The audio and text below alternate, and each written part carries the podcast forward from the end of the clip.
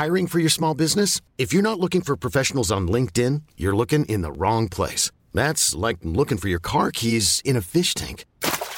LinkedIn helps you hire professionals you can't find anywhere else, even those who aren't actively searching for a new job but might be open to the perfect role. In a given month, over 70% of LinkedIn users don't even visit other leading job sites. So start looking in the right place. With LinkedIn, you can hire professionals like a professional. Post your free job on linkedin.com slash achieve today. Et si je prenais une année Mais sabbatique parce que je comprends pas, je ne trouve pas que la vie soit faite pour passer son temps entre quatre murs dans un bureau. T'es faite pour une vie Mais sabbatique. finalement, est-ce qu'on devrait pas avoir Patrick une sabbatique. année sabbatique entre chaque année? Exact. Tu vois, enfin, je sais pas. c'est- Je suis grave d'accord. Un an travaillé, une année sabbatique. Et puis voilà. C'est vrai. C'est vrai, ça semble très T'as logique. rigolé à Patrick Sabbatique. Oui, si Emmanuel Macron est un LM crado, euh, déjà euh, dégage, on veut pas de toi, Euh, mais également ensuite peut-être fait Putain, on vient passer de perdre un abonné, fait chier.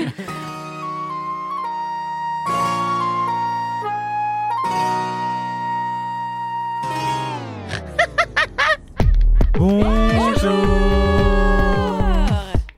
à toutes et à tous, vous écoutez Laisse-moi kiffer, comme d'habitude c'est l'épisode.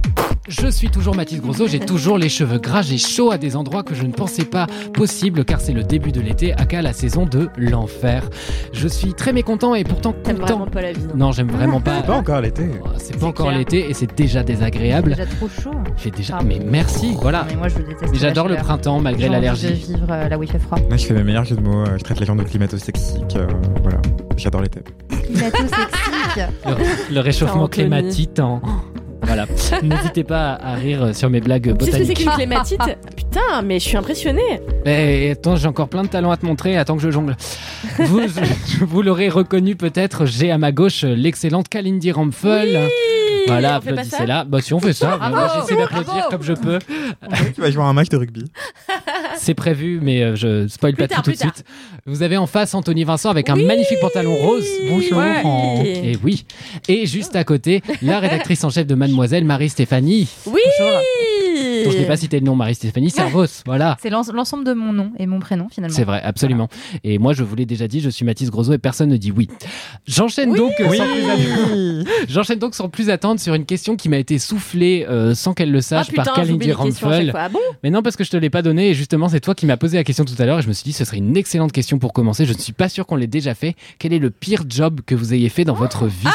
Oh my god, facile. Et je commence par toi, Non, ah ouais Kalindi. Bah attends, parce qu'il y en a eu quand même quelques-uns. Je dirais quand même que ça a été quick. Euh, moi aussi. Toi aussi T'as été équipé chez Quick Putain, à Paname. Ouais. Enfin, quoi? À Paname? Non, en banlieue parisienne. Ok. C'est tout comme. Bah oui, c'est pareil.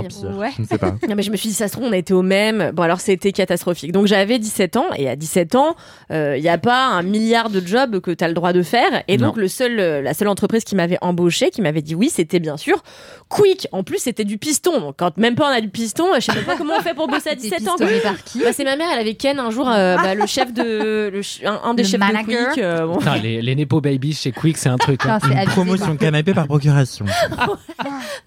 par la procuration de ma mère. Si c'est pour un Quick. sais, pour un Quick. Trop de détails, trop de détails.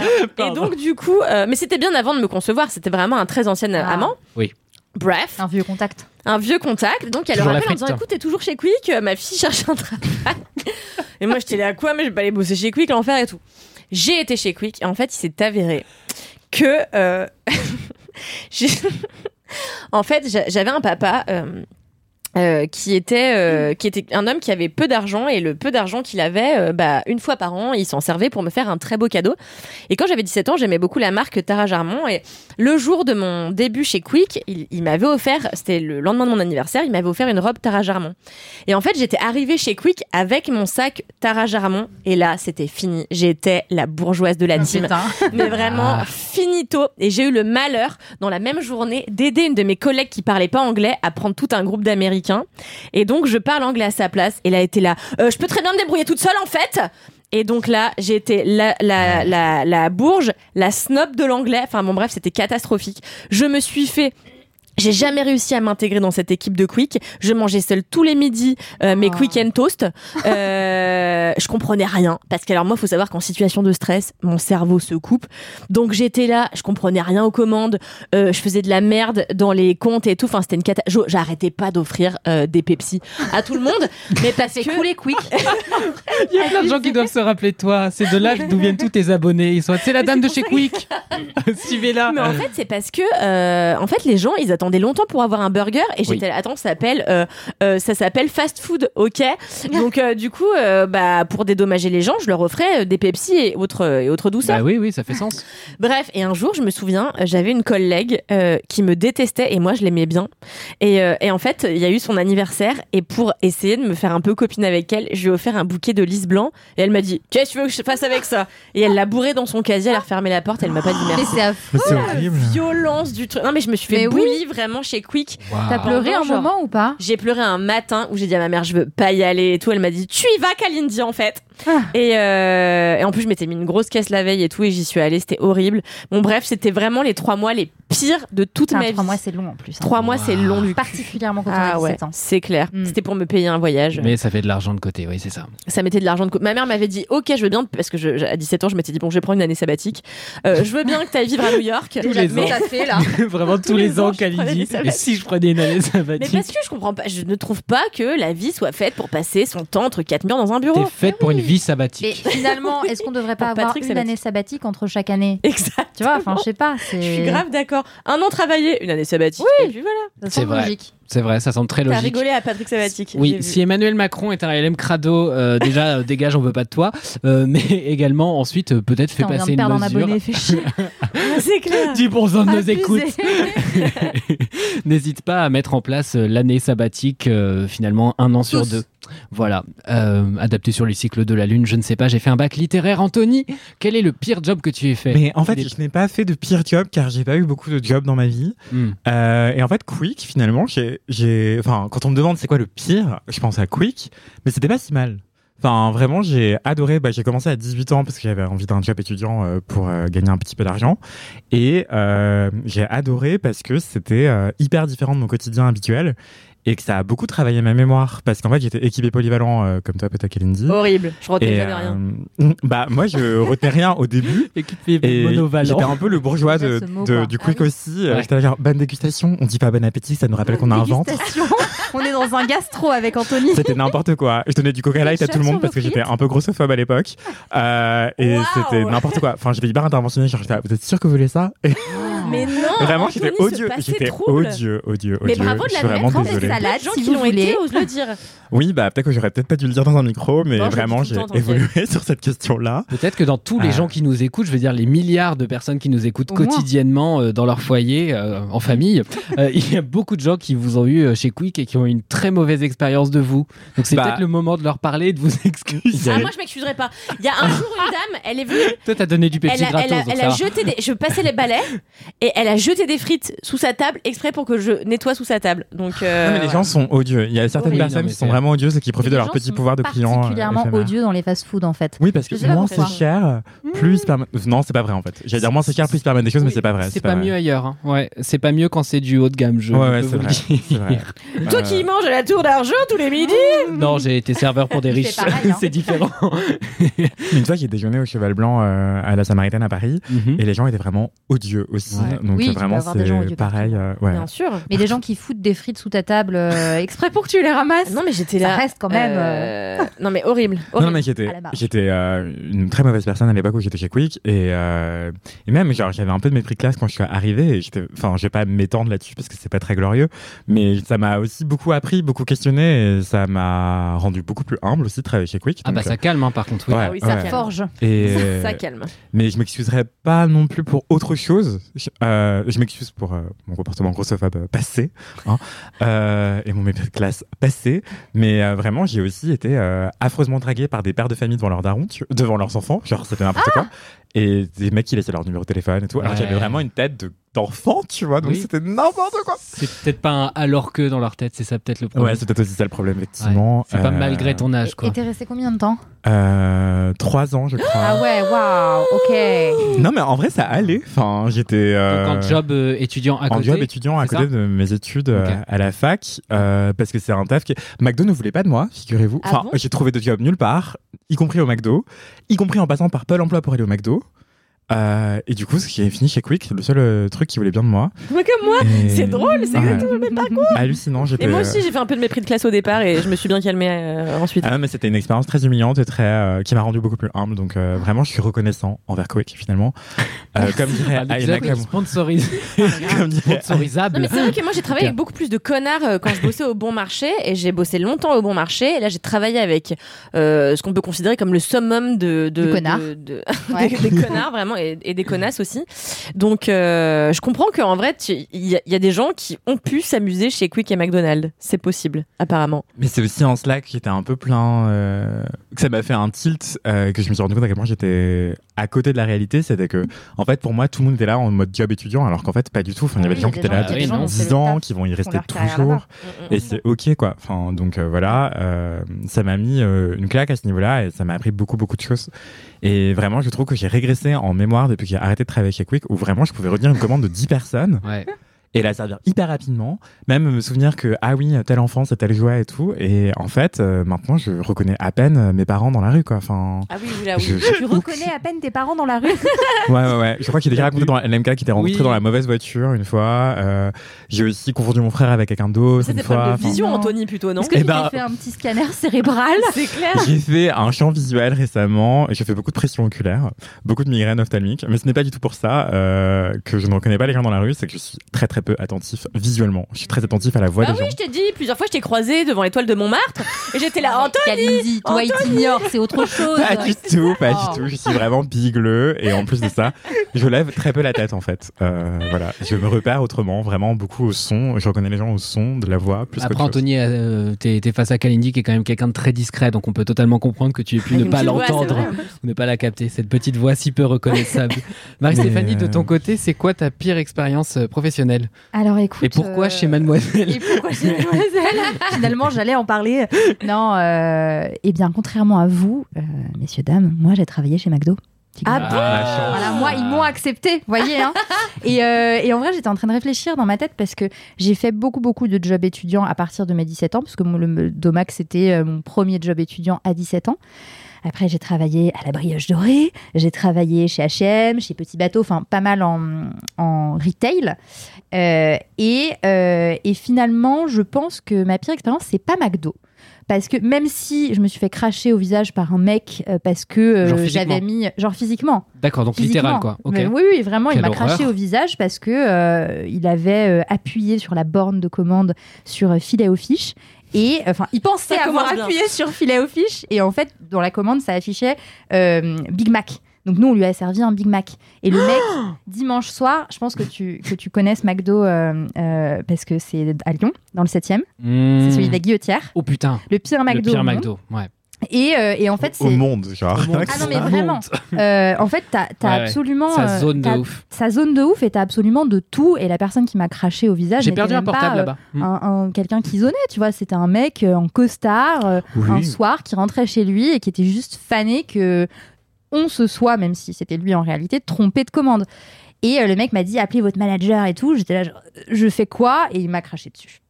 Waouh. Malgré tout, ça n'était pas ma pire expérience Tu l'as parce enterré que où, pardon, mais euh, je- l'ai jeté dans, la, dans le Rhône. Bah ouais, de ouf. Voilà. Mais, euh, mais non, en vrai, euh, j'ai j'ai trouvé ça assez, euh, assez formateur euh, d'un point de vue euh, humain. Parce que, comme tu disais tout à l'heure, en fait, il y a une diversité de gens qui bossent euh, dans les fast-foods. Enfin, c'est des gens qui font des jobs d'études, des jobs d'études, des, des jobs euh, étudiants, euh, des gens qui, dont c'est le vrai job, enfin, tout le temps, Mm. euh, des gens qui viennent de tous les milieux différents. Donc, c'était aussi intéressant, même humainement, de se lier avec d'autres gens que ceux que je pouvais avoir dans mon cercle. Euh, et, euh, et, euh, et puis c'était drôle au final. Enfin, c'était, j'ai pas bossé longtemps là-bas. J'ai bossé genre un mois, deux mois l'été. Je me suis fait des potes et on sortait après le, no- après notre shift à 1h du mat, après le closing, ça s'appelait. Oh mon dieu. Et, et on allait boire des coups et c'était très drôle. Mais l'idée c'était pas de raconter sa meilleure expérience. L'idée c'était de raconter la pire. Ouais. Et en vrai, la pire, c'est quand j'ai bossé euh, chez Hollister.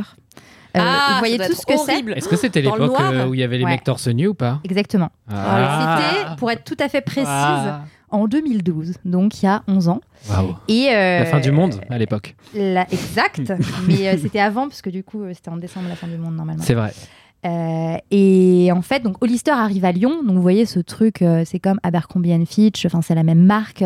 Euh, donc les gens étaient dingues. Il y avait les mecs torse nu devant. Il y avait la musique à l'intérieur. Il faisait noir. Enfin, c'était vraiment un gros phénomène à l'époque.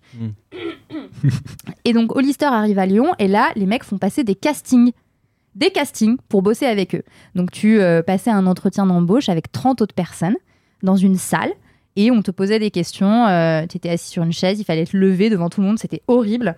Euh, et on te posait des questions. Et bref, après, tu étais embauché. Il y avait trois, euh, trois niveaux. Tu étais soit embauché pour être modèle. Donc, c'était les gens qui étaient en mini-short devant euh, des meufs ou des mecs, euh, voilà, qui étaient là, genre Hello, welcome to the pier. Parce que c'était ça qu'on disait aux clients quand on les accueillait. Il est tellement choqué, subjugué. Mais moi, je crois que j'ai connu. Enfin, il y a eu un scandale par rapport à tout ça. Oui. Enfin, c'est monté, monté, monté Oui. jusqu'à ce que ça Il y a soit. Un documentaire un Netflix, documentaire, ouais. j'ai écrit dessus sur Mademoiselle, même si euh, il est plus disponible. Je pense qu'il est encore disponible sur Netflix en réalité, mais si jamais il ne l'est plus, vous pouvez lire le- le- l'article que j'ai écrit dessus sur Mademoiselle. Ouais. Mais euh, ouais, ouais, c'est affreux. euh, Du coup, moi, j'ai pas. Je pense que j'étais pas dans une assez grande ville pour qu'il y en ait à l'époque. Du coup, j'ai dû connaître l'ère euh, post euh, Bah, scandale après, un peu plus sobre, en quoi. fait, ils se sont pris l'inspection du travail. Bah, et à un moment donné, ouais, les de mecs, en fait, ils mettaient des Américains à la tête de ces magasins et ils Oui. leur disaient bah, vous faites comme aux US Ah. euh, et vous ignorez, le, les mêmes vous lois. ignorez le droit français quoi. Ouais. Et littéralement, euh, ma boss euh, de l'époque, elle s'est pris je ne sais combien de, de, de- de procès et de, de, de- Comment ça s'appelle déjà De prud'homme, parce qu'il il y avait des trucs basiques de droit du travail qui n'étaient pas respectés. Mon. Et notamment le fait que bah, on bossait dans le noir, aspergé de parfum absolument à longueur de journée. Et donc oui, donc moi j'ai pas été recrutée en tant que modèle, hein, parce que vous qui m'entendez, hein, vous ne me voyez pas, mais je ne suis pas un mannequin, parce que vraiment c'était des critères, il fallait que les meufs se ressemblent toutes. Mais euh, il y avait deux autres, euh, deux autres niveaux. Tu avais le niveau, je sais plus comment ça s'appelait, mais en gros c'était le niveau de ceux qui bossaient dans la boutique. euh, et qui s'occupaient de replier les pulls parce qu'il fallait que les pulls et les fringues soient pliés à la perfection, mais genre au millimètre près, on avait des règles pour, pour plier les fringues. Et donc là, c'était euh, moi, c'était ce que je faisais. Donc je bossais dans le noir, vraiment genre personne me voyait. Je pliais mes petits pulls par terre et tout. Et t'avais ceux qui bossaient en stock. Donc là, c'était vraiment les gens moches, euh, ceux qu'on voulait pas voir. Mais non, mais, Mais- c'était vraiment Mais ça. T'avais un niveau, un degré de jambeau, tu vois. Euh, T'avais ceux qui étaient mis en avant, donc les modèles, ceux qui étaient qui pliaient, qui étaient visibles mais pas trop, et, et ceux qu'on voulait pas voir. C'était horrible. Mais euh, je sais pas pourquoi à l'époque on était tous heureux, tu vois, d'être dans ce système-là. Ah On, bah oui, voyait pas où était le souci. Bah, parce que t'as des gens en dessous, donc euh, tu, tu crées des intermédiaires, assez t'imagines pour les gens qui sont en réserve, super. Ah bah ouais, ils sont en mode bon. C'est ça. C'est mieux que chez Quick. T'as l'impression d'être dans une euh, dans une dans une strate différente, quoi. bah ouais. Ouais. genre euh, ouais bah moi je suis un magasin, ouais ouais. Ouais, toi t'es où en stock? Ah ok, je t'avais pas vu. Enfin, tu vois, c'est des- c'est des Waouh. trucs Ah non, comme c'est ça. horrible, bien sûr. Et je crois que le pire, il s'est passé deux trucs vraiment euh, où je me suis dit. euh, Bon, faut savoir que je me suis fait certaines de mes meilleures potes euh, dans cette expérience euh, là aussi, donc euh, en vrai, euh, merci quoi. Mais euh, euh, un truc, c'était que donc on avait des fringues qui nous étaient fournies parce qu'il fallait être habillé euh, par la marque. Mm. Et euh, mais il fallait les payer hein, les fringues. hein, quand Ah même. bon? On avait on avait moins 50, mais juste un t-shirt coûtait euh, 50, 70 balles, tu vois. Donc euh, tu payais quand même 35 euros et ta tenue complète te revenait à plus de 100 euros. C'est abusé. Le, sca- le Je- scandale ne s'arrête pas là. quand je pense qu'il y a un truc aberrant, tu sors une nouvelle phrase. J'adore, c'est génial. Attends, tiens-toi bien, c'est pas terminé. Ah. Euh, et, et donc moi, euh, la meuf m'avait dit, bah tu fais quelle taille et tout. euh, donc je lui avais dit, bah je fais du 36 ou du 38, je sais plus. elle me dit, ok, je vais te filer du 34. Et genre j'étais là, bah non, parce qu'en fait je fais du 36, donc tu vas pas me donner du 34, je vais pas rentrer dedans. Et elle m'avait obligée à prendre le truc en 34. Pourquoi? À votre avis Te Non. motiver à mincir. Non, même pas. Mais c'est- ça aurait pu être. euh, Oui, c'est moi, c'est ce que j'avais en tête, mais j'osais pas le dire. Ben non, mais parce qu'en fait. euh, Faut que ce soit moulant, non? Comment? Faut que ce soit moulant. Pour que ce soit moulant et pour que ce soit court. Donc tu vois le t-shirt qui te serre et qui, Mmh, et qui mmh. remonte en fait, et le jean qui descend très bas et ah, qui te moule. ok. Et, et Et moi, moi, Y2K, mais de littéralement, euh, l'enfer. Ouais, littéralement, je pouvais pas me plier parce que sinon, je pense que ça coupait ma circulation sanguine et, et je tombais dans les pommes, tu vois. Donc, euh, c'était tragique. Et, Incroyable. et le deuxième truc pire, là, vous n'allez pas vous en remettre, je pense. C'est un jour, je sais pas ce qui me prend, j'ai envie de me faire un tie and dye. Tu vois, genre c'était stylé à l'époque. euh, Oui, bon, Tu bosses chez Hollister, c'est très. euh, Les années 2000 sont passées Voilà. par là, 2000-2010. on a- Exactement. voilà. Bon. Je me fais un tie and dye et je, je retourne toute guillerette, guillerette bosser le lendemain. Et là, ma boss, donc, qui était une ricaine euh, de la côte ouest, euh, me dit euh, Hey, can I talk to you? J'étais genre oui, qu'est-ce que tu veux? Elle me montre dans le couloir où à côté des casiers où on se changeait. Elle me, montre et je vois une fiche avec différentes coupes de cheveux. Elle me dit, avec son accent, elle me dit Est-ce que tu vois ta coupe de cheveux quelque part? Et genre, j'étais là. Bah. Bah, je sais pas, là, je lui montre le truc avec les cheveux détachés et tout. Elle me dit Non, non, non, non, non. Um, uh, your color. Enfin, elle me dit genre, en gros, enfin, ta, ta couleur, euh, est-ce que tu la vois quelque part? J'étais là, bah, le truc est en noir et blanc, donc euh, non plus, quoi. La smart Euh, Non, mais on voit pas bien sur l'image. le truc gênant qui dure 10 minutes. bien sûr. Et finalement, euh, elle me dit bah non mais écoute, euh, en fait euh, on se colore pas les cheveux euh, ici c'est naturel et tout machin et puis euh, toi en plus c'est vraiment la moitié des cheveux et tout. Et j'étais là bon. T'avais pas le bah, budget pour ok. faire complet, quoi, comme tous les gens qui font dye. hein. Je n'étais C'est- qu'étudiante. C'est moitié prix. vraiment odieux de dire Est-ce que tu vois ta coupe de cheveux sur le C'est- panneau Mais c'est Oh, hyper Eh ben méchant. non, parce que tu Oh. n'as pas le Mais droit. Mais oui, c'est C'est c'est hyper méchant. Elle m'a renvoyée chez moi. Elle m'a dit euh, écoute, euh, tu, tu vas te refaire une couleur euh, ou sinon tu reviens pas bosser. Et je lui ai dit bah meuf en fait, enfin je l'ai pas, je lui ai pas dit meuf à l'époque évidemment, mais je lui ai dit écoute, euh, j'ai payé 100 balles euh, ma putain de couleur dans un salon de coiffure alors que j'ai pas de thune, donc euh, non. En fait, elle me dit bah je te donne 10 euros, tu vas au Monoprix, tu me prends une couleur, tu me re- re- recolores tout ça et tu reviens sinon tu reviens pas demain. Et il se trouve que j'avais besoin de ce job étudiant, donc je suis allée me faire couper les cheveux les gars. Oh, Putain, fuck. horrible. Et je me suis retrouvée avec un carré très court. Très, très court. Oh, Voilà. Franchement, les pires méthodes. Wow. Ah, je- bullying à l'état pur. De ouf. Une fois, je flânais au boulevard Haussmann quand j'étais genre beaucoup plus jeune. Et, euh, et en gros, il y a un mec qui m'arrête dans la rue et qui me dit Ouais, excuse-moi, est-ce que tu cherches un job, machin et tout? Et je me dis euh, Oh là, c'est le début de, euh, Ma d'un de trafic sexuel ou je sais pas quoi. non, non, je n'ai pas du tout Sexuel, là-dessus. carrément. Parce que le mec était chelou, il me regardait bizarre et tout. Et je le voyais me juger de haut en bas, tu vois. Et en fait, il me dit Ouais, en fait, je travaille pour une marque, Abercrombie et tout, machin. Et je What? Et j'y croyais pas. Du coup, je j'ai demandé à mes potes de m'accompagner à l'entretien parce que je me dis C'est le début de la prostitution, ça va être horrible et tout. Euh, c'est du trafic d'êtres humains, j'en suis sûr. Et en fait, non, c'était vraiment un entretien. euh, mais mais j'y ai pas, j'ai pas été Il pris. faisait vachement ça à l'époque. euh, Dans la rue. sauvage. Dans la Ouais, rue, ouais, ouais, c'est ouais, trop ouais, bizarre. J'ai eu ça aussi à Londres pour le coup, pour Céline. Et je comprenais pas, je croyais qu'il se foutait de ma gueule. Bon, ça c'est stylé, cela dit. Bah, j'étais content sur le papier, mais je comprenais pas ce qu'il voulait. J'étais en mode, Ouais. mais je- enfin, je comprends pas. Mode, je vais pas être pris comme modèle. Déjà, je suis trop petit, puis c'est par agence. Enfin, ça faisait pas sens. Et après, il était vraiment euh, en mode, euh, c'est quoi tes projets d'avenir et tout. Et moi, j'étais étudiant, Ouais. donc j'étais en mode, euh, je sais pas, devenir président du monde, I guess, comme tout le monde. Et, euh, et après, il était en mode, parce que tu pourrais vendre des chaussures. Et j'étais vraiment, ah. et voilà. Et il m'avait payé un chocolat chaud, pas très bon, pour me parler de tout ça pendant très longtemps. Et je comprenais vraiment pas où ça allait. C'était vraiment trop bizarre comme Ouais, entretien. Et t'as pas accepté? Bah non, parce qu'il fallait arrêter mes études pour travailler chez Céline dans une ville où je comptais pas habiter plus tard, donc j'étais un peu en mode non. Trop chelou. Bref, euh, de mon côté, puisque vous me le demandez, ma pire expérience professionnelle, j'ai eu pas mal de choix, entre guillemets, dans le sens où j'ai fait pas mal de choses différentes et toutes pas bien à des degrés différents. Euh, mais en vrai, euh, donc j'ai fait de l'animation, j'ai bossé dans des centres d'appel, j'ai fait de la restauration. Mais dans, parmi les expériences de restauration, il y en a une qui a été particulièrement horrible, tellement horrible que j'ai fait un extra pour tester et j'étais censé bosser là-bas l'été et je me suis démerdé par tous les moyens entre cet extra que j'ai fait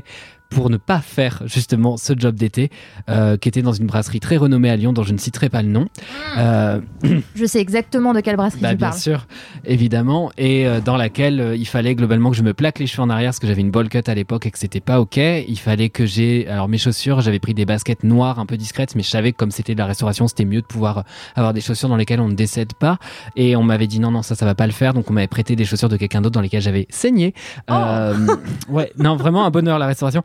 Et euh, bah, c'était en fait euh, un service brasserie, ce qui est pas le même service qu'ailleurs. Donc il y a une certaine façon de porter certains plateaux qui ne sont pas les mêmes que dans d'autres types de restauration, avec une clientèle qui ne vous regarde pas en vous reposant l'assiette sale comme ça. Et euh, fallait faire tout un bail où on se déplaçait avec un espèce de trépied à la con avec le plateau. Il fallait euh, poser le trépied devant soi pour poser le plateau. Et après on disait voilà tu sers euh, la viande toujours, je sais plus si c'était vers le client ou pas vers le client, je m'en fous. Mais bref, il y avait des règles à la con comme ça, toujours servir madame d'abord, machin. Enfin vraiment un enfer de toutes les bonnes convenances, etc. Et euh, cette expérience-là, s'était faite. euh, en fait, le mec m'avait survendu le truc avant. euh, m'avait fait tout un entretien et tout pour qu'on s'en parle. Et moi, j'avais vraiment besoin de thunes à ce moment-là. De toute façon, chaque été, je, savais qu'il n'y avait pas le choix. Fallait que je bosse deux à trois mois quand même, quoi. Et ce type-là m'avait fait miroiter un truc de ouf en me disant, mais tu sais, ici. Enfin, c'est pas n'importe quel restaurant. Enfin, ce que tu vas vivre, c'est vraiment une expérience parce qu'ici, il y a, il y a souvent des stars.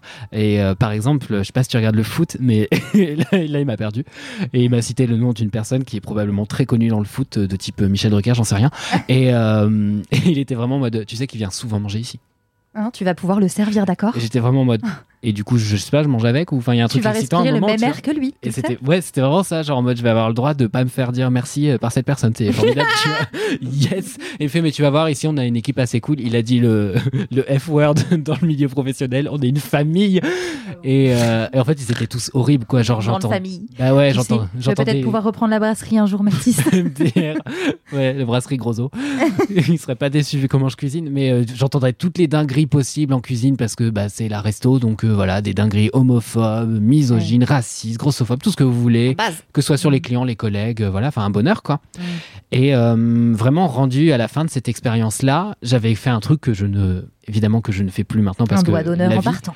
non, du tout. C'est que j'avais pas signé mon contrat de travail avant de commencer cet extra. Et, et oui, bêtise, bêtise, bêtise. Et en fait, euh, le mec qui était responsable euh, m'avait dit déjà qu'il y avait un truc où on faisait beaucoup d'heures en dehors des heures de travail euh, du truc, sachant que l'été c'était censé être un 60 heures. Euh, mais labellisé comme un 35 heures, il m'avait dit mais en fait ça fonctionne pas en heures sup. Euh, non, non, non, on a, on a un système un peu différent. Tu vois un gâteau? J'étais vraiment, il me prend vraiment pour une quiche, quoi. Et enfin, ou tu vois une quiche, il me prend vraiment pour un gâteau, j'en sais rien, les deux. Et euh, il me fait, bah ici en fait, on fonctionne par euh, partage de la recette et chacun a des parts selon l'ancienneté. Donc toi, tu viens d'arriver, donc tu sais que t'es pigeon numéro 33, tu vois. Et euh, pigeon numéro 33, il va prendre 5% de, de la recette en plus de son salaire de base. Salaire de base qui, du coup, pour un, 30, un 60 heures effectif, était de 1300 euros. Attends, il t'étais payé mal pour 35 heures Ouais. et, et il te faisait bosser 60 Ouais. Et il te filait 5% de la recette. Bah, pas euh, 5%, en ça plus, pouvait quoi. être beaucoup plus, mais elle Oui. dit, tu sais, il y a des mois, on fait des chiffres de ouf, ton salaire va pouvoir aller jusqu'à 2000 euros. et vraiment, il me disait ça. Et moi, à cette époque-là, ça me semblait et- énorme, 2000 euros, tu vois. Et même si j'avais du mal à me rendre compte de ce que ça représentait, 60 heures. euh, en plus, c'est de la resto, donc c'était en coupure. Donc tu sers euh, sur le service du midi, tu t'arrêtes de bosser deux heures, ce qui est pas assez pour rentrer chez toi, et tu rebosses sur le service du soir. Enfin, vraiment. euh, plus de vie globalement. Tout ça par 40 degrés parce que c'est Lyon quoi. Bref, un bonheur et euh, je suis tellement content d'avoir pu trouver euh, bah, à ce moment-là le job justement dans le centre d'appel. euh, un job improbable dont je vous parlerai peut-être une autre fois qui m'a permis de passer des vacances plus sympathiques Mais avec la clim. Cette brasserie, on est d'accord qu'elle est à côté d'une gare? Elle est à côté d'une gare dans un oui. arrondissement. Comment elle s'appelle? Vous pouvez pas le dire Trop de private joke de Lyonnais, lyonnaise. C'est clair Ouais, donc au Quick, Kalindi, t'es bien les dirigeantes ou pas Bah, tu vois, en- finalement, on n'est pas mieux servi. hein. Les clients sont peut-être mieux servis, mais le personnel, c'est pas, c'est pas ça, quoi. Voilà. Putain, on aura appris des choses. Hein. Incroyable. Ce LMK est terminé. Ouais, très très 25 longue minutes, intro. 27 minutes 30 pour l'intro. Est-ce que vous avez de votre côté des commentaires pour enchaîner parce que c'était le Moi, je principe n'ai pas de téléphone, mais j'en parle plus tard, donc euh, voilà. en parle plus tard. incroyable. Ah. Ce sera ton kiff de pas avoir de Moi, j'ai téléphone. pas de commentaires parce que les gens m'aiment pas. Et ben Non, mais comme ça, au moins, on va gagner c'est du, normal. on va gagner du temps à ce niveau-là. Peut-être que dans six mois, je serai toujours. Tu viens d'arriver, tu sais, c'est c'est normal, vraiment. je- non, c'est normal. Je n'ai pas de commentaire non plus. Bon, bah voilà. Eh ben écoutez, comme ça on gagne du temps là où on en a perdu finalement. Moi de mon côté, j'ai mieux qu'un commentaire, j'ai le kiff d'un LM Crado qui nous écoute depuis longtemps, qui s'appelle Martin. Et Martin euh, a décidé de nous partager euh, une Hello. passion qu'il avait, euh, qui est euh, bah, qui, qui- qui va révéler. Donc je vais laisser le suspense et c'est parti. Coucou LMK, moi c'est Martin et aujourd'hui je voulais vous présenter mon kiff du moment et de la vie en général, c'est Patty Lupone. Patty Lupone c'est une comédienne, chanteuse et icône américaine. Euh, elle joue principalement dans des comédies musicales mais aussi au cinéma, dans des films et des séries. Euh, elle est connue aux États-Unis pour avoir interprété euh, des rôles assez importants euh, du monde de, la comédie musicale, comme euh, Eva Perron dans Evita, Mrs. Lovett dans Sweeney Todd et Joanne dans Compagnie. Elle a, donc dans ses rôles au cinéma, elle a aussi joué dans, dans des séries par exemple de Ryan Murphy, comme American Horror Story ou euh, Hollywood. Et plus récemment, elle a joué dans le dernier film de Ari Aster, Boys Afraid. D'ailleurs, c'est un film qui est assez acclamé par la critique. euh, et par la critique, j'entends bien sûr Kalindi Ramphal. Euh, personnellement, euh, j'ai découvert euh, Patty Lupone via un dessin animé. Mon dessin animé préféré, c'est Steven Universe. Elle y donne sa voix à un personnage qui est pas très présent dans, dans l'histoire, mais ça a été suffisant pour qu'elle m'interpelle. Après ça, je suis allé sur YouTube pour euh, regarder et écouter euh, ses performances, on va dire ça comme ça, et je suis vraiment tombé amoureux d'elle. Euh, je pense notamment à, sa version de The Ladies Who Lunch ou de A Little Priest. Elle m'a suivi pendant mes années lycée, des moments où ça allait pas forcément, et je la remercie pour ça. Euh, sa voix est magnifique et même en tant que personne, elle est assez drôle et genre il y a des petites anecdotes sur elle qui sont très appréciables. Donc voilà, je vous conseille vraiment d'aller regarder ce qu'elle fait. Je vais faire euh, un peu d'autopromo. J'ai une playlist sur Spotify euh, où je compile des, des musiques d'elle. Ça s'appelle Queen Patty, Queen comme euh, reine en anglais et Patty euh, P-A-D-T-I. Voilà, merci de m'avoir écouté et puis euh, bon épisode de LMK. Kiff comme coff Merci beaucoup, Je suis si content ce que le kiff kiff comme coff ait été réhabilité. kiff comme quoi J'ai pas la ref. ça. C'est vieux du C'est moi qui avais voulu lancer kiff comme coff à la place de touchez-vous bien le qui kiffe parce que euh, Jean-Pierre kiffe c'était rigolo d'appeler les gens qui nous écoutaient comme ça tous des Jean-Pierre kiff. voilà et ça n'a emballé que moi Non, et bah, Martin. tu rigoles, j'ai trouvé ça génial. ah bah Bon, je suis très content. C'est la base de mon humour. Hein. Jeu de mots avec des personnalités pourraves, donc euh, c'est top. C'est vrai, c'est vrai, ça m'a rendu très heureux. Merci beaucoup Martin d'avoir partagé ça. En, en plus, ça me permet de, de, de glisser euh, des, des personnalités que j'aime, mais c'est pas mon kiff, donc c'est pas ma faute. C'est pas moi qui fais un triple kiff, c'est juste les gens qui ont bon goût. C'est pas moi. J'adore Patty Luponet aussi ou Moi. Lupone, je sais pas comment on l'a dit. C'est vraiment une icône de Broadway et on, on la voit moins en cinéma, elle est quand même plus rare, mais euh, ouais, elle a fait euh, toutes les scènes, tous les rôles les plus grands. Enfin, elle est incroyable. Puis elle a, un, elle a un physique et tout, un charisme, genre une gueule que tu que tu reconnais une fois que tu l'as vue, tu tu t'en souviens quoi. C'est vrai. Bref, une personne exceptionnelle. J'enchaîne aussi très très vite euh, pour qu'on puisse enchaîner sur la suite sur un petit message boubou parce que ça fait longtemps, Euh, mais les gens boivent toujours car les gens vont toujours mal. Et c'est un message boubou de Sonic Desmers euh, qui a également un hâte intéressant. Hello dildo. Voilà. Bon, je je glisse ça là. Message boubou. Salut LMK, c'est pour un moussa, un message. On est complètement boubou Un message réré Bourré On adore vraiment ce que vous faites, genre là on est entre, entre cops et franchement ça fait trop plaisir d'entendre toutes vos petites recos.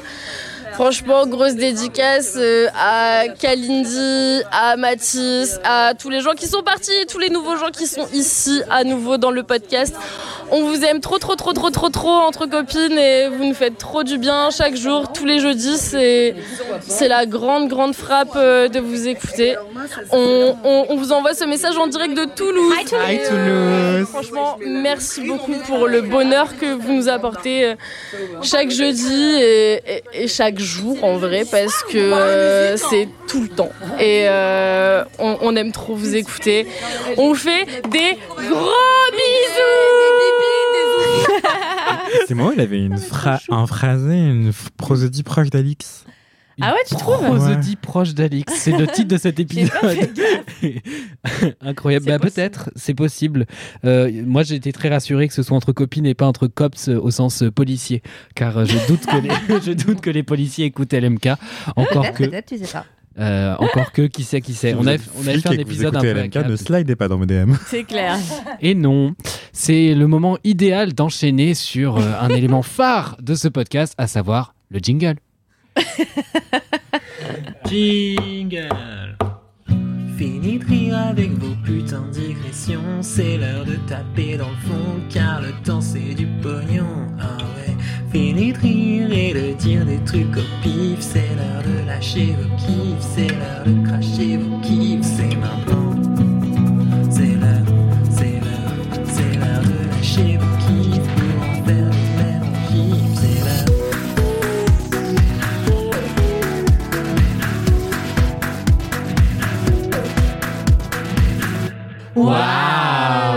Saint-Valentin. Il y a eu une très très belle écoute, hein. vraiment. Voilà, phrase de théâtreux.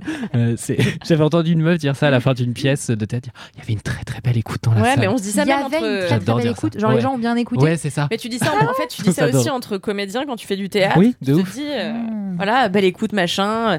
Et souvent, on te dit, bah, enfin, moi, c'était mon problème quand je faisais du théâtre, c'était t'as une mauvaise écoute, en gros, t'es que sur Watt, tu vois. Bref. Le moment idéal pour te demander, Marie-Stéphanie, si tu es d'accord pour commencer, quel est ton kiff? Oui, je suis d'accord pour commencer.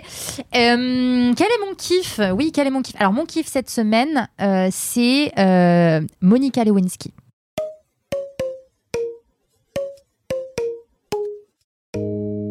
Attention, le kiff qui va suivre parle de tentative de suicide. Euh, si le sujet est sensible pour vous, n'hésitez pas à aller dans la description du podcast où vous trouverez le timecode du kiff suivant.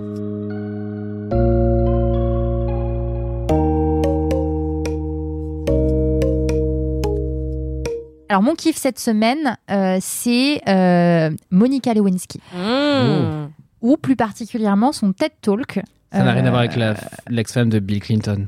Eh, si.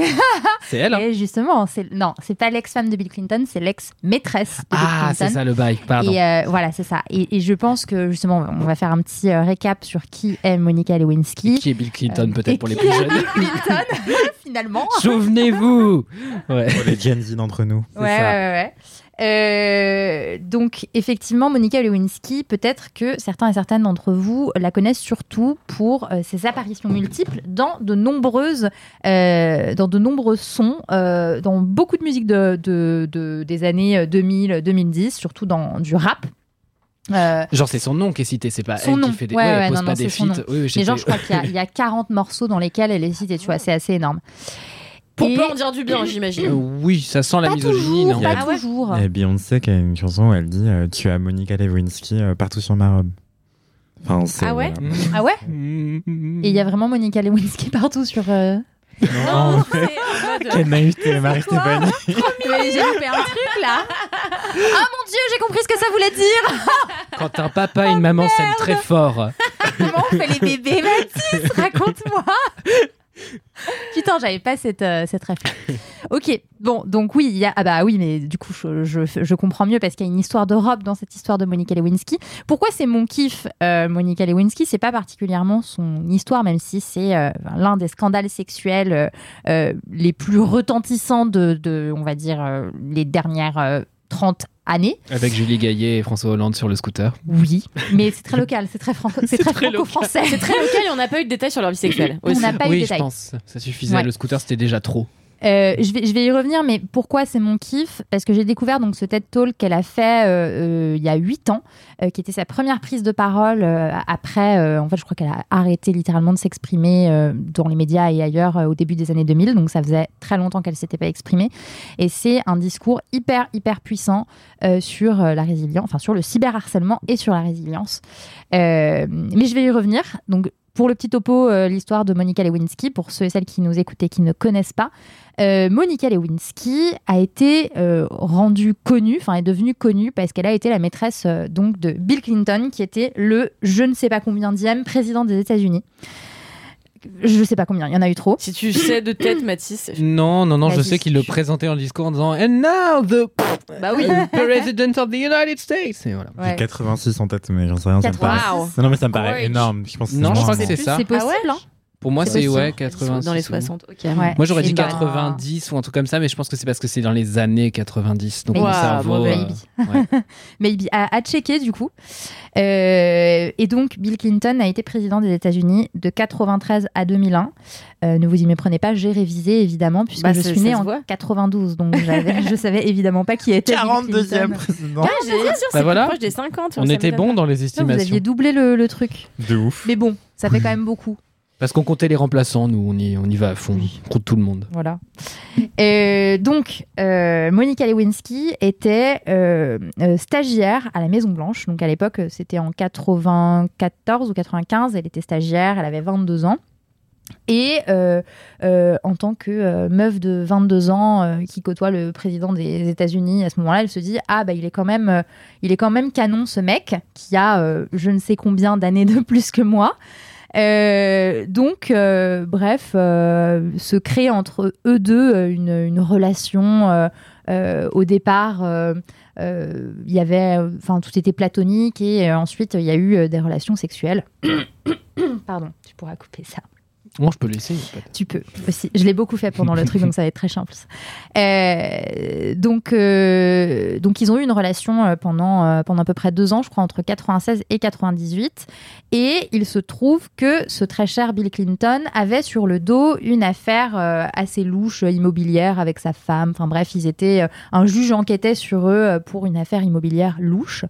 Et le juge ne trouvant rien euh, pour, euh, bah, pour confondre euh, Bill Clinton, s'est dit je vais enquêter sur ses mœurs sexuelles, sachant que Bill Clinton avait déjà trompé. Oui, parce que c'est le mari d'Hillary Clinton aussi. hein, je, je remets les choses. pour qu'on comprenne mieux, Euh, il avait déjà trompé sa femme avec euh, d'autres jeunes femmes, euh, donc le juge s'est dit bah, je vais certainement trouver des choses de ce côté. Hey, it's Danny Pellegrino from Everything Iconic. Ready to upgrade your style game without blowing your budget? Check out Quince. They've got all the good stuff shirts and polos, activewear, and fine leather goods, all at 50 to 80% less than other high end brands. And the best part? They're all about safe, ethical, and responsible manufacturing. Get that luxury vibe without the luxury price tag. Hit up quince.com slash upgrade for free shipping and 365 day returns on your next order. That's quince.com slash upgrade. Entre-temps, euh, entre-temps, euh, entre-temps, euh, Monica enfin l'équipe du président se rend compte que Monica Lewinsky tourne un peu trop autour du président et du coup il l'éjecte, il l'envoie au, Penta- au Pentagone, histoire de, de calmer un petit peu un potentiel scandale. Sauf que euh, euh, une de ses collègues slash amies, je sais pas trop si on peut appeler ça une amie, l'avait enregistrée dans des conver- conversations téléphoniques dans lesquelles Donc elle une collègue plutôt. Ouais, voilà, une, une, une On lui retire le collègue, statut euh, d'amis ici. on-. Ouais. Euh, et euh, dans des conversations téléphoniques où elle disait bah oui euh, j'ai joui etc enfin je vais vous passer les détails en vrai parce que c'est assez sordide d'avoir enregistré des trucs pareils De ouf. Et, euh, et, sa, et sa pote, au moment venu, enfin sa pote, sa collègue qui, elle, détestait les Clinton, au moment venu, a remis euh, ces enregistrements à un juge. Et en fait, ces enregistrements ont leaké. Donc pendant plusieurs euh, longs, pendant de très longs mois, en fait, l'opinion publique s'en foutait de, de, cette affaire qui traînait un petit peu autour de Bill Clinton. Et dès qu'il y a eu une histoire bah, de, de scandale sexuel, forcément, les gens s'en sont, s'en sont épris, on va dire. Et, euh, et en fait, le scandale a éclaté et c'est. Alors, je suis incapable de le vérifier. euh, ce serait bien si quelqu'un pouvait le faire en vrai. Mais Monica Lewinsky, elle, euh, affirme qu'elle a été la, première personne au monde à subir un harcèlement en ligne. Je pense que c'est pas loin d'être faux. Voilà, ça reste, ça reste à vérifier, mais le fait est qu'elle a été harcelée tout de suite dans la foulée, en fait, de toutes parts. Elle a été traitée de, enfin, insultée. De, je vous passe les détails, mais en gros, c'était euh, la catin, quoi. Ouais. Euh, et euh, et la catin qui avait séduit le président, quoi. Et, et voilà, donc énorme cyberharcèlement. Pour les détails de, de comment s'est finie l'affaire, il y a eu un vote d'impeachment contre, contre Clinton, donc pour le destituer. Le vote a été négatif, il n'a pas été destitué. Bref, voilà. Euh, si ça vous intéresse, n'hésitez pas à aller euh, fouiller un petit peu plus les détails de l'affaire. Je pense que j'en ai déjà pas mal dit. Mais euh, bref, qu'est-ce qui s'est passé Finalement, Clinton est resté président des États-Unis et Monica Lewinsky, elle, bah, en fait, elle a signé un accord euh, de confidentialité euh, pour ne pas prendre la parole euh, en public. Et au final, elle a été réduite au silence. Mm. Et, et- et puis, elle a disparu, on va dire, des radars. Ce qui fait que de cette affaire, on se souvient de la stagiaire qui s'est tapé le président, le Monica Gate, comme on appelle ça. Mais, mais en fait, c'est tout. Euh, et elle a finalement pris la parole, donc une première fois dans un très très long euh, euh, papier publié sur Vanity Fair US, dans lequel elle raconte ce qu'elle a vécu après. Et elle en a fait un TED Talk aussi, euh, qui est vraiment ultra puissant. Ça dure une quinzaine de minutes. Euh, je vous invite vraiment à aller le- l'écouter. Euh, elle raconte en fait la suite de, de- sa vie. Enfin, pour elle, qu'est-ce qui s'est passé? C'est-à-dire bah, trouver un taf quand en fait euh, bah, tu as été tout simplement étiquetée maîtresse du président des États-Unis. trouver un taf, nouer des relations avec les gens. Euh, et puis euh, aussi l'impact que ça a eu sur euh, son entourage, sur sa famille. Euh, elle raconte, c'est hyper glaçant, mais elle raconte que pendant plusieurs années, sa mère euh, lui laissait pas prendre de bain ou de douche euh, seule en, en fermant la porte parce qu'elle avait peur qu'elle se suicide. Donc euh, c'était, j'ai pas mis de, de trigger warning euh, avant de parler de On ça, mais peut-être qu'il Oui, faudra le rajouter. Donc, euh, donc bref, c'est vraiment, euh, vraiment glaçant, euh, mais en même temps, et c'est pour ça que c'est mon kiff, euh, en même temps, c'est aussi hyper encourageant et, euh, et je trouve que c'est un discours qui porte beaucoup d'espoir, notamment pour les personnes qui euh, sont victimes ou ont été victimes de cyberharcèlement. Parce qu'aujourd'hui, du coup, elle, se, elle se euh, présente vraiment comme dé- défenseur, de, défenseuse de, de, de- du, enfin, des personnes qui se font harceler, cyberharceler. Et elle, elle défend cette cause-là quand elle peut. Je ne sais pas exactement de quelle manière ce serait à vérifier aussi, mais, mais bref, euh, c'est un discours qui est hyper puissant et ça montre, je trouve, euh, la, résilience dont elle a fait preuve et la résilience au final dont chacun et chacune peut réussir à, faire preuve. Et c'est hyper important parce que là, euh, ces dernières semaines, on entend énormément de, cas sordides de, jeunes, très jeunes, ados qui se donnent la mort parce qu'il se faisait, euh, il et elle se faisaient harceler sur les réseaux sociaux. Et, et je pense que autant pour euh, les personnes qui se font harceler que euh, les harceleurs aussi, euh, c'est- et les familles, euh, ce serait vraiment utile de, de, de- de porter jusqu'à eux et jusqu'à elles ce, ce- ce discours. Euh, Mhm. euh, parce que vraiment, c'est il y a, ça montre qu'il y a un espoir qu'on peut, qu'on peut s'en sortir, autant quand on est harcelé et même quand on est harceleur aussi, qu'on peut arrêter, qu'on peut prendre conscience qu'on l'est et qu'on peut arrêter euh, de, d'harceler. Donc voilà, et, et je vous renvoie aussi vers un, un podcast du coup euh, avec euh, Dua Lipa. Euh, elle a un podcast, je savais pas. Mm. Euh, je sais pas comment il s'appelle, mais euh, il y a un épisode qui date de 2022 avec Monica Lewinsky et euh, pareil hyper intéressant à écouter euh, aussi. euh. Trop bien. Il y aura le lien dans la description. Et je voulais juste rajouter une, une chose, c'est que si parmi euh, les personnes qui nous écoutent, il y a des personnes qui sont cyberharcelées, euh, sachez que vous n'êtes pas seul et euh, que vous pouvez être aidé et, et que la première des choses pour être aidé, c'est de commencer par en, en parler à qui vous pouvez peut-être en parler, des amis ou de la famille. Euh, voilà, c'est tout. Et il y a une super réseau qui fait un super travail qui s'appelle Femmes versus cyberharcèlement, euh, qui peut vous donner des ressources, vous aider, vous aiguiller, euh, vous accompagner. Toutes les ressources sont dans la description, comme d'habitude, du podcast. C'était pas très joyeux comme Ah non, mais c'était très bien. Non, mais c'est ça très donne très envie de le regarder parce que je n'ai, je l'ai jamais entendu s'exprimer elle-même en fait. Donc, euh, Mm, mm. Moi non plus. donc. euh, Toujours du discours à apporter. Enfin, on parle on à était, sa on place. était quoi. vraiment tout petits, donc euh, c'est très confus euh, ce qui Mhm. s'est passé à l'époque euh, et les répercussions que ça a pu avoir sur sa vie à elle. Mm. Merci beaucoup, Marie-Stéphanie, pour ton kiff. Du coup, vous avez tous les liens qu'on a mentionnés dans la description. Et Anthony, c'est quoi ton kiff Ah ouais, on change de sens. euh, ok.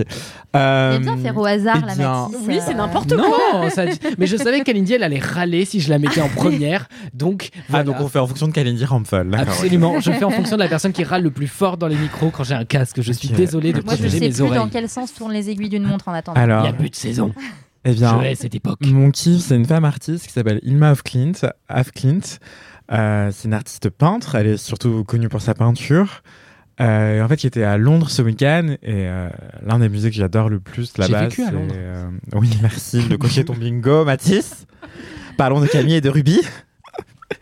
Bref, euh, donc Ilma af Klint, euh, qui est une artiste suédoise, euh, en fait qui était à Londres ce week-end. J'adore le Tate moderne et du coup j'y suis passé. Euh, et il y avait une exposition. J'étais avec mes deux meilleurs amis et en fait il y avait une exposition où on a juste regardé vite fait. Et comme moi je suis bigleux, j'ai juste vu Mondrian et Clint. Et en fait mon esprit était sur Klimt avec un M et en gros et surtout mes potes ont, ont vu Klimt aussi. En fait elles ont dit ah on va voir ça et tout. Là, ouais grave. Et en fait on y allait sans trop regarder, un peu au hasard. Et en fait, on se rend compte que euh, première salle, je vois des she, she, her, et je fais genre, attendez, quoi? Euh, euh, Clint, c'est un homme dans ma tête. Et du coup, je comprenais pas. Et en fait, c'était Clint avec un N comme Nina. Et euh, donc voilà, c'était pas du tout l'artiste à laquelle on s'attendait. Et euh, c'était une excellente, excellente surprise. Et tout de suite, quand j'ai vu cette œuvre, j'ai compris qui c'était. Et du coup, j'ai, j'ai ado- Mais pourtant, l'affiche, euh, j'étais, bon, j'étais à l'ouest comme d'hab, je ne vois rien. C'est vachement pratique pour se faire une carrière d'être presque homonyme. hein. Je vais vraiment m'appeler Olivier Pau et signer des mises en scène et voir s'il y a des gens qui viennent. Tant que tu t'appelles pas Thierry Frémaux. euh, Ouf Et du coup, euh, donc c'était une exposition qui vient de commencer, qui est jusqu'au 3 septembre euh, euh, au Tate Moderne, qui met en regard l'œuvre de Half Clint avec celle de, Mondrian. Euh, et euh, pour les personnes qui ne connaissent pas euh, Ilma Half Clint, c'est une artiste qui est vraiment ultra ultra méga pionnière Euh, c'est incroyable de regarder sa vie finalement et, euh, et elle est assez méconnue alors que c'est une pionnière de la peinture abstraite en fait de l'abstraction dans l'art et donc, elle est née en 1862 à Stockholm. Elle est morte en 44 euh, d'un accident de la route. Quasi, elle est, elle est morte quasi méconnue, enfin quasi inconnue pardon du grand public. Euh, donc, qu'est-ce que je peux vous dire rapidement, sans faire toute sa biographie Euh, C'est que du coup, bah, c'est une artiste euh, suédoise, je l'ai déjà dit, surtout peintre. Elle a étudié, juste, elle a grandi dans une famille avec beaucoup d'ingénieurs, d'officiers, euh, de cartographes. Et donc, il y avait beaucoup de sciences autour d'elle. Et elle, elle s'intéressait à, beaucoup de choses, notamment la botanique, les mathématiques et la peinture, évidemment. Donc, elle a étudié la peinture à l'école technique artistique de Stockholm, mais aussi aux Beaux-Arts de Stockholm. Et elle gagnait de l'argent plutôt en faisant des peintures euh, figuratives, euh, académiques, euh, des portraits, euh, des paysages, etc. Et donc en fait, quand on, de son vivant, elle était plutôt connue. Elle n'était pas connue en fait, c'est une artiste mineure de, de peinture figurative. Et, euh, et après sa mort, même chose. Sauf qu'en fait, euh, de son vivant, elle était extrêmement passionnée de mysticisme. En gros, euh, sa sœur est morte quand elle était assez jeune. Ilma Af Klint avait 17 ans à la mort de sa sœur et elle était hantée par cette disparition. Elle a commencé à s'intéresser au, spiritisme, à, à être médium, à tenter d'être médium et à connecter avec l'au-delà, avec l'invisible pour connecter avec sa sœur en fait, disparue. Et de là, elle a commencé à pratiquer différentes choses avec notamment des copines à elle. Elle formait le club des cinq, littéralement. Mhm. Euh, en suédois, ça sonne différemment. Mais je ne m'y risquerai pas. Et, euh, Savoir maintenant. et en gros, euh, elles essayaient de connecter avec l'au-delà. Chacune avait euh, une personne qu'elle voulait absolument, euh, avec laquelle elle voulait absolument dialoguer. Et elle, c'était sa sœur notamment. Et au fur et à mesure, en fait, elles ont commencé à pratiquer de l'écriture automatique, des dessins, des croquis, mais aussi de la peinture. Et c'est comme ça qu'elle a commencé à se diriger vers l'abstraction, qui n'existait pas en peinture occidentale. Euh, J'insiste là-dessus parce qu'en fait, euh, la peinture abstraite et la l'abstraction, ça existe ailleurs qu'en Occident depuis belle lurette. Mm. Mais en Occident, c'était euh, quelque chose de complètement inconnu, enfin de non pratiqué jusqu'au XXe siècle. Et du coup, là, on est à peu près en 1906 quand elle se met à 44 ans à faire les premières peintures abstraites de l'histoire de l'art occidental, quoi. Et donc, c'est une femme qui a, en quelque sorte, inventé l'abstraction en peinture occidentale. Euh. Une femme qui est très très euh, peu connue du grand public, donc Ilma Af Klint. Euh, et euh, donc en fait, elle fait plein de choses qui sont inspirées de, de, de la spiritualité, du spiritisme. Euh, c'est une peinture sous influence, sous influence spirituelle. Et, euh, elle, en fait, elle est un peu comme une prophète qui essaye de, de montrer l'invisible, de, de servir de passeuse. Et c'est assez extraordinaire. Enfin, c'est difficile à décrire parce que c'est abstrait, encore une fois. Il y a des motifs assez récurrents, comme des cercles, des formes euh, presque géométriques aussi, beaucoup d'arabesques, euh, des couleurs assez vives, des motifs qui peuvent ressembler à des lettres euh, de l'alphabet grec ou de l'alphabet latin. Et aussi euh, des choses que j'ai adorées. C'était un peu figuratif pour le coup, mais c'était des formes de spirales ou de coquilles d'escargot. Il y a aussi des signes. Et, euh, et voilà. Après, il y a aussi des œuvres qui s'appellent signes, comme le volatile, hein, C-Y-G-N-E.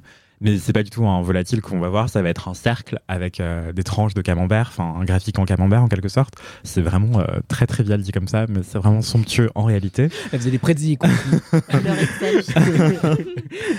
Et voilà. Et en fait, ce qui est assez intéressant de se rendre compte aussi, c'est donc l'après, euh, ce qui est devenu son œuvre post-mortem, c'est que en gros, elle a coffré toute son œuvre et elle a donné comme exécuteur testamentaire, Mhm. exécutant testamentaire, son neveu, euh, et elle- avec la consigne de ne surtout pas ouvrir euh, ses œuvres, en tout cas pas. En fait, il, avait comme consigne d'ouvrir ses œuvres seulement 20 ans après sa mort à elle. Et donc 20 ans après, il a ouvert ses œuvres et il s'est rendu compte que bah, elle peignait de manière abstraite. Quoi. Et on la connaissait comme artiste mineure de figuratif. Et en fait, elle faisait aussi de l'abstraction euh, qu'elle n'avait jamais, jamais, jamais exposée. Et euh, donc en fait, euh, il a commencé à en parler autour de lui. Et petit à petit, elle a commencé à acquérir une petite notoriété. Et parce que jusque-là, en fait, on avait plutôt comme à l'idée que les personnes qui avaient inventé de l'abstraction en peinture occidentale, c'était euh, Kandinsky, euh, Malevich, etc. Les mecs. Des mecs, que des mecs. Mm. Euh, du coup, elle a sa première expo euh, majeure dans les années 80. En 86, ça s'appelle The Spiritual Art au LACMA à Los Angeles. Et, euh, et ensuite, il y a d'autres expositions euh, sur l'abstraction, voilà, mais dont elle est souvent effacée, elle est souvent omise parce qu'on la connaît pas tant que ça. Et petit à petit, bah, elle se fait un nom post-mortem, évidemment. Euh, moi, c'est en 2014 que j'avais entendu pour la première fois parler d'elle à travers euh, la mode, euh, parce qu'elle avait inspiré une collection de Acne Studio, qui est une marque suédoise. Et, et voilà, du coup, j'ai trouvé ça assez extraordinaire de, de tomber sur son œuvre un peu par hasard. Et ça en dit long aussi sur les inégalités de genre dans, dans la peinture et dans l'art en général, parce que vraiment, on a vu Mondrian, on y allait tête baissée.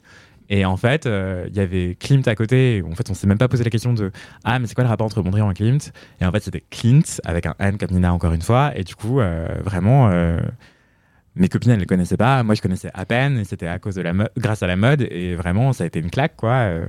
C'est peut-être le bon moment de, de faire la publicité pour ton livre, euh, Marie-Stéphanie. Dès- De toute façon, dès qu'on va parler euh, de d'art et de femmes, je vais faire un petit placement de produit, bien sûr. Évidemment. Non, mais est-ce que tu as terminé? Euh, ça bah, vous embête euh, si on coupe la clim? Je Non, pas du tout. J'attendais Ah. que- Anthony ait terminé pour euh, poser la question. Merci beaucoup. Ouais, j'allais juste ajouter que. euh, J'ai pas trouvé de jeu de mots à faire avec euh, le nom de l'artiste et la. Bon, bref, la clim. Non, j'allais juste dire qu'elle est notamment euh, très très connue pour une série de, de, toi- de toiles euh, qui s'appelle euh, Primordial Chaos. Euh, et surtout sa série Temple, voilà, c'est ça. Euh, où en fait il y a énormément de tableaux qui décrivent en, en quelque sorte le cycle de la vie, mais de manière abstraite. Donc c'est assez euh, déroutant. Euh, mais moi j'ai cru reconnaître euh, des spermatozoïdes euh, et des ovules. Et mes copines qui sont médecins elles m'ont dit mais pas du tout Anthony c'est pas comme ça que ça marche. La division des cellules. Et elles m'ont fait une leçon d'anatomie et et de biologie humaine. C'était fascinant dans les couleurs du Tate moderne en français.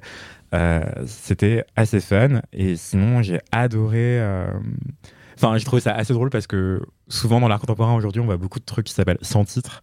Et elle elle appelle des choses de manière complètement euh, euh, non intuitive, elle va appeler euh, étoile à cette branche quelque chose qui n'est pas du tout une étoile à cette branche, mais des arabesques euh, abstraites, ou alors le signe qui est en fait un cercle en forme de camembert. Enfin voilà, du coup c'est assez drôle aussi à ce niveau-là. Et enfin, si vous n'allez pas à Londres de sitôt au Tate Modern avant le 3 septembre, ne vous inquiétez pas, il existe plein de peintures à dans d'autres musées d'art moderne. Euh, partout dans le monde. Et aussi euh, bah, vous trouvez des documentaires sur euh, YouTube. Notamment elle a une rétrospective au, Gugge- au Guggenheim en 2019 qui a été majeure. Et ça a été d'ailleurs l'expo la plus visitée ever du Guggenheim.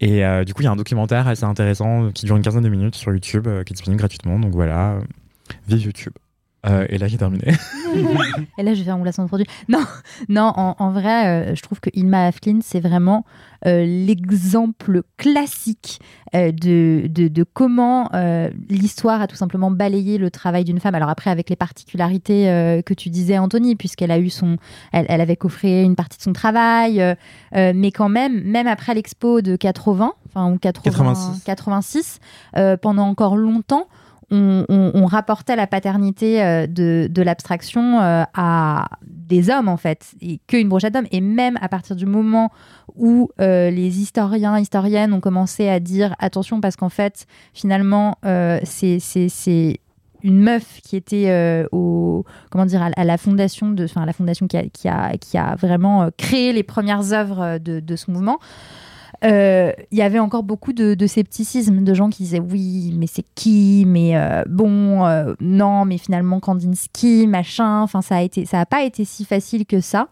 Et, euh, et effectivement, petit, euh, petit placement euh, de produit. Moi, j'en avais parlé dans, dans un épisode du podcast Femmes d'art, du coup, qui est, qui est mon podcast sur les femmes et l'art, et, et qui a été, qui a été publié en bouquin. Alors, elle n'est pas du tout dans le bouquin, mais elle est dans, je sais plus si c'est l'épisode 22 ou je sais plus quelque je chose comme ça retrouverai ça et je le mettrai en tu, lien. de tu remettras façon. en lien.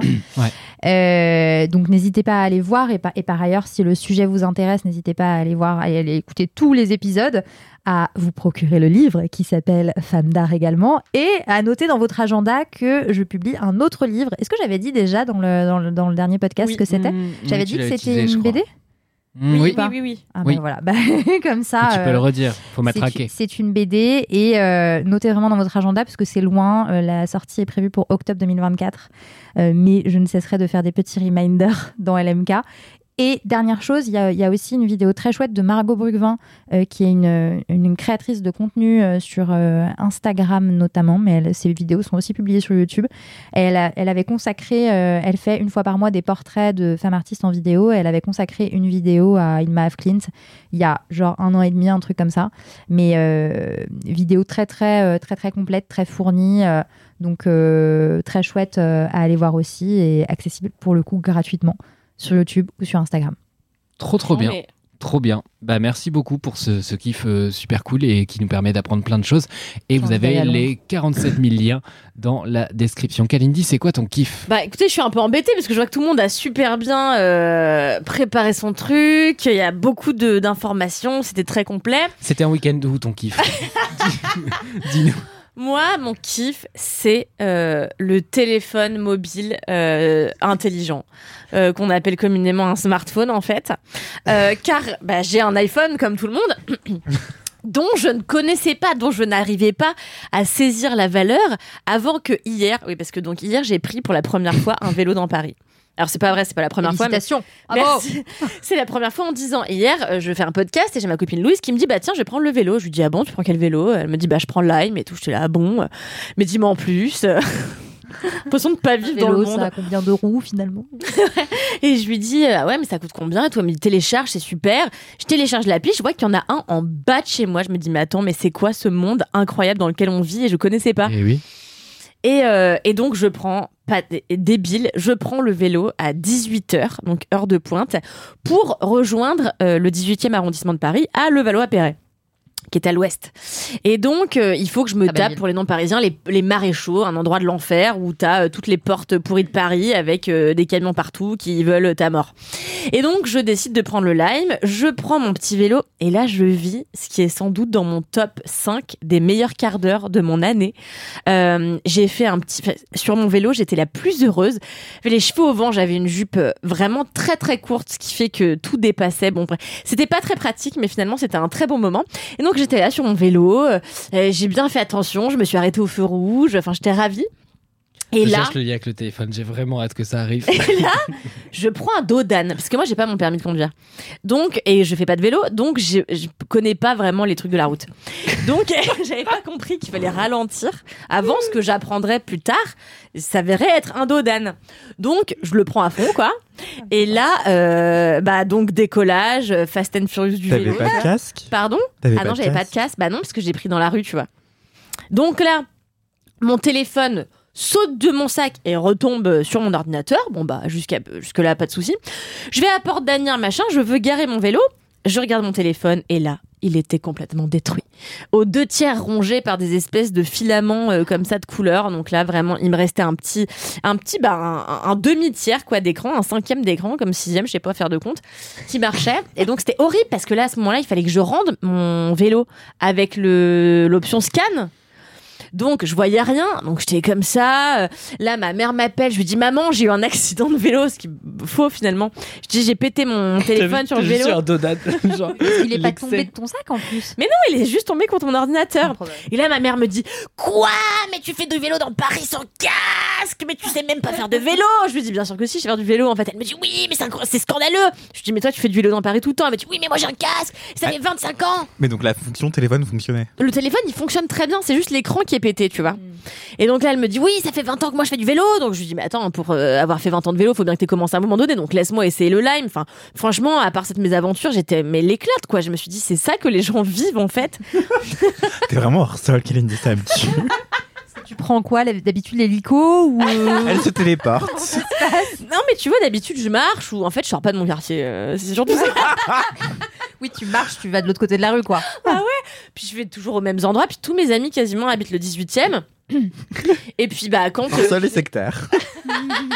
et donc euh, bah sinon bah je vais euh, dans endroits où me je dire que t'es travaille. créa. T'as dit quoi? Dis-moi que t'es créa sans me dire que t'es créa. C'est clair. Et bref, euh, je, parfois je vais chez des amis ou ailleurs, tu vois, mais bon, j'y vais en métro, euh, voilà.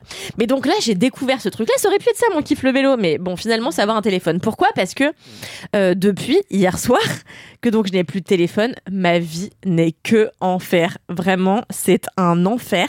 Je ne sais pas comment on a fait toutes ces années pour vivre sans smartphone, parce qu'en fait, je me suis rendu compte que chaque élément de l'existence était une épreuve pour aller dépo... Alors donc déjà, je suis tombée sur une foultitude d'incompétents euh, depuis que j'ai cassé mon téléphone, c'est-à-dire que euh, donc hier soir, j'appelle un gars euh, réparateur de mobile dans le quartier de ma mère parce que j'étais chez ma mère. Et il me dit oui, bah j'ai pas l'écran d'iPhone 11, je le commande. Je dis OK. Venez demain à 11h. Aujourd'hui à 11h, j'y vais. Et euh, non, j'appelle et je dis, parce que j'ai quand même un, pas un grand nez pour rien, je lui dis oui, vous avez reçu ma pièce? Et il me dit, euh, non, j'ai pas reçu votre pièce, bah venez à 13h. J'étais là, non, mais en fait, c'est pas de 11h à 13h, enfin, j'ai un enfin, faut que je travaille et puis il faut que je parte, enfin, j'ai des choses à faire de ma vie, quoi. Je lui dis, bon, écoutez, laissez tomber, j'appelle quelqu'un d'autre. Donc j'appelle quelqu'un d'autre. Euh, et qui me dit bah venez maintenant. Donc j'y vais maintenant. Je marche 25 minutes. J'arrive et le gars me dit ah mais j'ai pas la bonne pièce. Je lui dis mais attendez je demande pas un, écran de Samsung F2 mes couilles j'en sais rien tu vois. Je demande un putain d'écran de de- d'iPhone 11 c'était il y a deux ans l'iPhone 11 ça me semble pas même déconnant d'avoir cette requête tu vois. Je lui dis vous êtes un magasin de téléphone. Il y en a partout. Vous avez bien un écran qui correspond au mien. Bon bref. Et euh, j'ai fait une 15 la vérité la vie de ma mère hein. non peut-être pas 15 je- c'est pas la vie de ma mère. Allez au moins 8 magasins Déjà de pas mal. téléphone. Et en plus ils me disent oui l'écran original c'est 240 euros. Je dis mais vous foutez de ma gueule 240 euros c'est le prix de mon téléphone sur back market. Pas mettre 240 euros dans un écran et vous me dites que ça prend 10 minutes à faire. Excusez-moi ça fait cher l'air tu vois. Donc j'étais scandalisée. Du coup j'ai fini par trouver un gars là là bas derrière faut que j'y aille euh, dans pas longtemps quoi euh, qui me dit ok pour 75 euros bon là je trouve que c'est un prix correct. Euh, mais bon, ça a été une journée. Et donc, oui, donc pour ça. Donc, pour trouver ce gars-là, parce que moi, je l'ai appelé. Mais après, il fallait que j'y aille. Je savais pas où était la rue de Cléry, euh, dans le 10e arrondissement de Paris. Ou le deuxième, je sais jamais. Et donc, euh, j'ai dû dessiner un plan à la main avant de partir. Non. Mais pourquoi tu demandes pas aux gens dans la rue Pourquoi tu demandes pas aux gens dans la rue Bah, attends Il y a des Parce que- plans sur les bus, Bah, sur les mais trucs oui, de mais bus. tout ça, j'ai redé... en fait, j'ai redécouvert une ville aujourd'hui incroyable. Et donc, je suis avec mon post-it. Donc, je sors du métro, je me dis, Donc t'as dessiné, t'as croquis, t'as fait un croquis, t'as Bah croqué. un Non, mais c'est un petit truc sur un post-it, tu vois. Et donc, je le prends, et en fait, aucune rue qui m'entourait ne correspondait à ce qu'il y avait écrit sur mon titre. Donc, je me dis, j'ai dû me gourer. Donc, je rentre chez Gilbert Jeune et je dis, excusez-moi, à un homme qui avait l'air, euh, qui avait l'air de bien connaître Paris. moi quoi. mon bon monsieur. C'est quoi un homme qui a l'air de bien connaître Bah, Paris c'est un, que c'est c'est un homme de 40 ans avec les cheveux longs qui fait Paris, bobo parisien, tu vois. Donc, je m'arrête et je lui dis, excusez-moi. Et là, je vois, il est un peu content. Il se dit, tiens, Une demoiselle en détresse. Et moi, je peux pas m'empêcher de flirter. Donc je, suis là... Donc, je suis là, oui, bonjour, en fait, euh, voilà. Et je lui dis, bon, excusez-moi, c'est c'est terrible ce qui m'arrive. Je lui dis, j'ai cassé mon écran, je dois aller le faire réparer, mais pour le faire réparer, il faut que je trouve la rue. Est-ce que vous connaissez la rue de Cléry? Il me dit, bah non, mais attendez, regarde sur mon téléphone. Donc là, il regarde sur son téléphone. Il m'indique un lieu, je me trompe parce que j'ai aucun sens de l'orientation. Je re-rentre dans une librairie, je dis la même chose à un homme bien moins charmant. Et, euh, et là, bon, il m'a bien indiqué, j'ai pu aller chez cette personne. Je suis arrivée en trompe, je dis excusez-moi, par pitié, sauvez ma vie. Je pars dans trois jours en Sardaigne et je peux pas partir sans téléphone. Euh, voilà, donc c'est ça. Et donc j'ai pris conscience eh bien, du privilège extraordinaire que c'est d'avoir un téléphone et du luxe que c'est et du bonheur que c'est d'avoir tout à sa portée, euh, à portée de clic, quoi. Mais t'as beaucoup de chance que la fonction téléphone fonctionne encore. Bah, de ouf. Après, non, mais alors j'ai découvert un truc fantastique, ça aurait pu être mon kiff WhatsApp sur l'ordinateur. Ah, mais C'est ma c'est vie. la vie. Non, mais Bah oui. incroyable. Moi, je passe même mes coups de fil avec mon ordi. génial. Bah ouais, mais c'est ça. Bah donc hier, je télécharge sur les conseils de mes amis. Et euh... mais bon, en fait, on pense pas, mais aussi la fonction réveil. Bah, c'est difficile. Ouais, c'est chiant. Euh, Mais en revanche, comment t'as fait pour utiliser WhatsApp sur ton ordi? Parce qu'il me semble qu'il faut Mais je synchroniser te dis, mon en téléphone, scannant un QR code. C'est juste que je vois que Ouais. un, Ouais, ok. un- un- une bande. Donc j'étais là. Il me dit allez dans réglages sur WhatsApp. Je vais dans réglages, mais je sais pas où est réglage vu que tout est à gauche. Et que moi, ce qui est cassé, c'est à gauche. Donc du coup, je, je tire mon écran vers la droite pour essayer de voir un truc. Donc je vois GES. Je suis là, vas-y réglage. Oh quel Je clique des trucs au hasard. J'ai mis deux heures et demie à faire ça, tu vois. Sinon, tu peux prendre un autre téléphone d'un pote ou une pote et comme ça tu Non, fais les là, tout en chez ma parallèle. mère, je veux elle a dire. un Samsung. Enfin, c'était. Puis j'étais en train de m'occuper du chien. Enfin, j'avais autre chose à faire en vrai, tu vois. Donc j'étais en train de faire ça de manière distraite. Euh, Bon, bref, c'est terrible. Et donc tout est tout est compromis quoi euh, par euh, quand on n'a plus accès à ce, ce truc-là qu'on a l'impression que c'est un acquis, mais en fait on a grandi son putain de téléphone portable. Est-ce que, et moi j'aimerais savoir, parce que t'as passé combien de temps du coup sans téléphone au final? Voilà, ça fait même pas 24 heures. Mais est-ce que, est-ce que, je, je sais pas à quel point t'étais peut-être addict ou pas, mais est-ce que t'as ressenti une forme de bien-être ou pas d'avoir été euh, sans? Pas du tout. Genre là c'est pas choisi, c'est normal. En fait, il y a, ça m'a rappelé, il y a 4 ans, je vis la pire année de ma vie. Euh, Il y avait le Covid il y a 4 ans? Non, Euh, pr- Oui? Non. Non Je pas sais plus. encore. Crois 2020, que c'est c'était avant le 2020, Covid. Oui, Enfin, mars année de 2020, le Covid. l'horreur. euh, j'ai mon père qui tombe malade, qui décède, je me sépare, euh, change de maison, euh, euh, rien ne va, quoi. C'est vraiment la catastrophe atomica. Et euh, un jour, je casse mon téléphone, évidemment, le 31 décembre, parce que moi, c'est toujours le 31 décembre, j'ai les trompes de Fallope qui explosent. Enfin, il y a toujours un truc qui se passe. Et donc là, mon téléphone euh, se casse. Et... J'ai donné tellement d'informations au micro de ce podcast, c'est terrifiant. Et je me souviens euh, que euh, à l'époque, j'avais vraiment plus d'argent. Et, euh, et en fait, il avait fallu que je reste genre 5 jours sans téléphone. Et à ce moment-là, j'avais éprouvé du plaisir, notamment parce que j'avais commencé à observer les petites choses de la vie, à lever le nez. euh, je m'achetais du mimosa tous les jours. Enfin, tu vois, j'avais Oh envie de prendre soin de moi. Alors, Excuse-nous, Team Up. mais là, non, en fait, en fait, c'est vraiment pas le bon moment parce que j'ai un milliard de choses à faire. J'avais un milliard de rendez-vous aujourd'hui, j'en ai un milliard demain. Et c'était vraiment pas le bon moment pour que ça m'arrive. Mm. Mais donc voilà, donc écoutez, profitez de votre iPhone comme si c'était son dernier jour Mais- car vous ne savez pas quand est-ce qu'il peut arrêter de Tu marcher sais en fait. que je te rejoins tellement. Il y a, c'était l'année dernière, j'avais le mariage d'un pote euh, dans un domaine magnifique euh, en Bourgogne. Euh, bref, le truc haut de gamme, genre qui reçoit des présidents de la République à dîner. Donc avec vraiment du, du- du personnel haut de gamme, on va dire, enfin ce qu'on croit être du personnel haut de gamme. Et je me suis fait tirer mon téléphone pendant la soirée par un des serveurs. Ah bon Comment Ouais. que c'est un serveur et pas un autre convive Eh ben alors je sais parce que euh, donc évidemment je faisais des allers-retours pour accompagner les gens fumer vu que moi je fume pas. Et euh, je laissais mon téléphone euh, sur la table à chaque fois et à un moment donné je suis rentrée mon téléphone était plus là. Euh, donc je suis allée voir le maître d'hôtel parce qu'il y avait un maître d'hôtel pour pas euh, déranger les mariés ou euh, les personnes qui profitent du mariage en disant bah bonjour j'ai perdu mon téléphone. Et en fait le mec s'est braqué direct. Je lui ai dit j'ai perdu mon téléphone essayé de l'appeler il était euh, je tombais sur le répondeur et il m'a direct dit euh, Qu'est-ce qu'il y a? Vous nous accusez Euh, On n'a on n'a pas volé, on n'est pas des voleurs, etc. Et je lui ai dit Mais monsieur, je ne vous accuse pas, en fait. Juste, je vous dis que j'ai perdu mon téléphone dans l'enceinte de votre établissement. Est-ce que vous pouvez m'aider à le retrouver Mm? Et le mec s'est chauffé au point qu'il a appelé un de ses serveurs qui avait l'air vraiment pas marrant du tout. Et que le mec a failli se fighter avec mon frère. Enfin bref, sale histoire. Et comment je sais que que, c'est un serveur, c'est qu'en fait, euh, du coup, on a retrouvé euh, plus tard le téléphone dans un sac, euh, une espèce de petit sac où il y avait les cadeaux des invités, juste à, dans les toilettes à l'entrée de la cuisine. Et c'est le maître d'hôtel lui-même qui m'a ra- ramené le, téléphone en me disant on l'a retrouvé dans, à cet endroit-là. Et en fait, la mère du marié a vu le maître d'hôtel passer avec un sac un petit sac, rentrer dans les toilettes et ressortir avec. Comme si euh, il apportait quelque chose plus qu'il n'allait récupérer quelque chose. Mmh. Bref, euh, voilà. Et du coup, pendant trois heures, qui a duré ce temps sans téléphone, mais vraiment, je, me, je me morfondais, ça se dit, je me morfondais. Bref, Oui. voilà. Euh, parce que je me disais, mais quelle horreur, tu vois, même tes photos que t'as. Moi, c'était mes photos parce que j'ai j'ai un- j'ai une petite fille de deux ans et du coup, j'étais là, genre, putain, j'ai deux ans, enfin un an à l'époque de photos que je ne retrouverai jamais parce que j'avais pas synchronisé mes photos sur mon ordi. Eh oui. Et, et, et tous ces trucs, effectivement, que tu te dis, je vais perdre parce que je n'ai plus mon téléphone. Donc, euh, donc franchement, je, je compatis à mort. Mais c'est pas rebond en plus parce que t'as des réalisations. Tu sais, euh, genre tu t'es peiné par un truc et tout d'un coup tu oh non en plus il y a tes trucs Et tu sais ça sort de nulle part genre Mais bien vraiment Tes pensées, tes pensées philosophiques que mais tu oui notes t'avais dans écrit un Notes. super poème le matin clair. genre t'étais à deux doigts de sûr. gratter un fucking prix Nobel et boum Ouais, les photos et les Ah, vidéos, euh, ça doit être dur. Non mais là c'est juste mon écran, mais c'est juste de Ouais. pas pouvoir me déplacer parce qu'en fait je me suis rendu compte que je savais Ça, pas lire en un plan. vrai, euh, Enfin, justement, je sais pas lire un plan, et même sur mon téléphone avec le GPS, je galère, et du coup, je passe ma vie à demander aux gens dans la rue, et ça me convient très bien parce que souvent c'est plus simple et plus rapide que le temps que moi je comprenne un plan, tu vois. Et ben, et aussi ça dépend de à quel point t'es seul ou pas dans tes journées. Mais ce week-end, par exemple, quand j'étais à Londres avec mes deux potes, bah en fait, on, je crois que mon temps d'écran, euh, il indique euh, une moyenne euh, hebdomadaire, du coup, ça compte pas vraiment, mais de 1h20 euh, par jour, enfin par jour sur l'écran. Et je pense que c'est lié à, justement à ces trois à ces trois jours à Londres, Gen Z.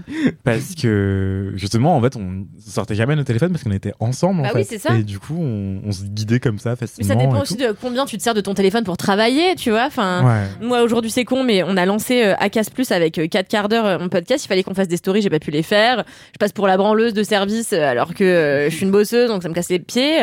Enfin bon bref, mais non, mais c'est. euh, en fait, on a on fait plein de métiers pour lesquels on a besoin de consulter nos mails toute la journée, de répondre rapidement. Enfin. C'est devenu euh, absolument indispensable et c'est handicapant euh, d'avoir ne serait-ce qu'un écran de téléphone cassé quoi.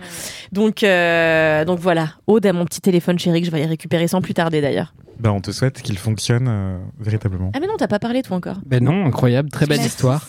Je- je, faut que je parte euh, genre dans 5 minutes, moi. Et ben, Moi aussi. Moi aussi j'avais dit 18h. Putain, on va te niquer ton kiff. je vais Tu le fais faire rapidement. Je vais faire un kiff très très court. De toute façon, c'est un kiff qui regroupe pas mal de choses dont j'ai déjà parlé et que je réalise maintenant. Non, mais c'est faire pas. un montage. Ouais, Merci, au revoir. J'ai- je vais improviser des phrases à partir des différents épisodes. Non, euh, tout simplement, c'est l'influence du théâtre et des comédies musicales au cinéma. En fait, les films que je préfère et les films qui m'ont le plus marqué, c'est les films qui ont une mise en scène des plus audacieuses. Euh, Kalindi vous a pas mal parlé de Beau is Afraid, qui est pareil pour moi un film qui est extrêmement réussi cette année, qui est donc un film de Harry Astor. N'hésitez pas à écouter Le seul avis qui compte parce que j'ai pas le temps de vous faire un résumé. Et ce film-là, justement, a une mise en scène qui est absolument dingue et qui est vraiment une mise en scène digne de comédie musicale, sauf que ça chante pas. C'est vraiment le seul truc qui me manque pour pas que ce soit une comédie musicale. C'est vrai, c'est vrai. Et je trouve que c'est vraiment un truc, euh, une patte que je remarque dans tous les films que je vois et qui font preuve de plus d'audace en termes de mise en scène, surtout dans le cinéma français où le cinéma français, on va pas se mentir, il y a zéro, euh, comment dire, tout est très réaliste, c'est-à-dire que si ça se passe dans une cuisine, il faut vraiment que ce soit une cuisine, on doit avoir une cuisinière, machin et tout. Ce qui est aussi une mode au théâtre qui me fait profondément chier. Euh, Vous avez pas besoin d'aller chercher une petite cuillère pour qu'on comprenne, qu'on comprenne que vous êtes à table. On y croit à votre pièce. Si vous nous montrez un morceau de carton et vous dites c'est un chapeau, c'est un chapeau. On y croit. Et moi, ça, ça m'intéresse au théâtre. C'est ce qu'on appelle la convention. Et je trouve que ça fait, ça prend trop de peu de place au cinéma. Euh, et via le musical, justement, ça s'est imposé, je trouve, dans le cinéma, de faire des trucs beaucoup plus grandiloquents, des trucs beaucoup plus symboliques. Et je trouve ça beaucoup mieux. Et à tel point qu'on remarque que quand les films, justement, vont avoir euh, ces références-là, ou en tout cas être nourris par ça, même inconsciemment, et ben ça va même aller chanter. Et c'est ce qui s'est passé dans L'amour et les forêts. N'hésitez pas à écouter le seul avis qui compte sur l'amour et les forêts, et mon, kiff de la semaine dernière, du coup qui est un film du coup euh, de Valérie Donzelli où il y a un tout petit moment ils se mettent à chanter et c'est un moment où justement euh, je trouve que dans la vibe etc il y avait de la musique tout le temps et tout j'étais en mode mais c'est on dirait presque un film de demi quoi enfin où genre ils allaient vraiment à fond dans le truc quoi Putain, moi ça m'a foutu le plomb. non mais je comprends parce que t'aimes pas quand ça chante Non, mais j'aime bien quand ça chante, mais quand c'est une comédie musicale, quand c'est écrit, oui. tu vois, quand c'est dans le postulat. Mais quand là, on s'en fout, c'est vraiment, t'avais Oui. pas d'idée, tu leur as dit, bah chante un petit peu. Mais là. moi, ce qui m'intéresse là-dedans, c'est pas tellement par rapport au film en lui-même, où c'est un choix qui est voilà, qui a, qui a peut-être une cohérence un peu, euh, euh, un peu Puis négociable. ça chantait mal aussi. euh, ça Oui, joue, hein. bah, ça chantait voilà. ça- bah, chez Demi, il faut dire qu'ils étaient doublés, hein, ça aide aussi. Hein. Catherine Deneuve, elle a chez, pas chanté. chez Demi, ça chante globalement mal aussi quand même. J'adore Demi. alors qu'ils sont euh, doublés. hein, mais... Mais, euh, mais voilà, moi ce que je trouve intéressant là-dedans, ce qui est révélateur, c'est le fait que du coup ils se retrouvent à chanter à partir du moment où on a un film avec une mise en scène un peu plus bold. Et euh, moi c'est ça qui m'intéresse et qu'on trouve vraiment très peu dans le cinéma français. Et euh, parmi mes films préférés, c'est justement des films qui ont des esthétiques hyper marquées et qui sont vraiment très jusqu'au boutiste. Je pense notamment à Chicago de Rob Marshall qui est incroyablissime en termes de mise en scène et qui se permet des choses. C'était avant qu'il fasse la petite sirène, c'est dommage. Ouais, de ouf. Où on sait, bah, il a fait du bien et du moins bien. Il a fait Mary Poppins Returns qui était incroyable et euh, il est vraiment très très C'est bien. vrai. Et qui est une comédie musicale aussi d'ailleurs. Je pense que c'est ce sur quoi il excelle le plus. Euh, il a fait Nine qui est vraiment pas très bien pour le coup, qui est un espèce d'hommage un peu raté à la Dolce Vita. Bref, il y a, y a pas mal de cinéastes qui, je trouve, quand ils s'expriment à travers ça, en fait, se permettent beaucoup plus de folie et beaucoup plus de, de faire confiance en fait aux spectateurs euh, qu'ils ne le feraient euh, avec des conventions beaucoup plus réalistes en fait. Et moi, j'aime bien ce truc de dire en fait, on prend pas le spectateur pour un con, on va faire vivre l'émotion plutôt que faire vivre le contexte, faire vivre les circonstances, machin et tout. Enfin, j'ai pas envie de regarder des fucking biopics quoi, genre euh, ça. Putain, moi non plus. Mais oui, ça me fait chier. Alors que voilà, ces films-là se permettent vraiment des choses et, euh, et du coup, on se retrouve avec euh, bah, des trucs qui restent et qui sont historiques. Et euh, un Roméo plus Juliette, tu vas t'en souvenir. Est-ce que tu vas te souvenir euh, du dernier film qui sort, qui est un biopic de telle personne et où, où chaque plan euh, reproduit exactement la réalité, on met des prosthétiques et machin et tout? Bon, voilà. Je trouve que le, je trouve que le théâtre là-dessus a, a, a, je pense, une influence euh, sur le cinéma. Et euh, je parle de comédie musicale parce que pour moi, c'est un vrai pont entre théâtre euh, et euh, cinéma, justement. Et c'est pour ça que j'aime autant les comédies musicales dans le cinéma. Et que j'aime aussi peu les pièces de théâtre qui s'inspirent de cinéma en général, à part celle de Marc Lenné, qui est le metteur en scène que je, un des metteurs en scène que j'aime le plus, en tout cas un de mes premiers coups de cœur théâtral. C'est très dense. c'est des références dont j'ai parlé dans d'autres épisodes de LMK. Je vous renvoie vers des ressources du seul avis qui compte. Et c'est la fin de cet épisode de Wow LMK pour que tout le monde Putain, puisse mais sortir mais c'est ça qu'on doit te dire à chaque fois. Il faut qu'on te dise on n'a pas le temps. Bah Parce que écoutez, là, si vous voulez pas m'entendre, si vous voulez pas m'entendre, n'hésitez pas à ne pas m'inviter dans ce podcast. rigoles Non, C'est mais la fin de cet épisode. tellement complet et concis à la fois.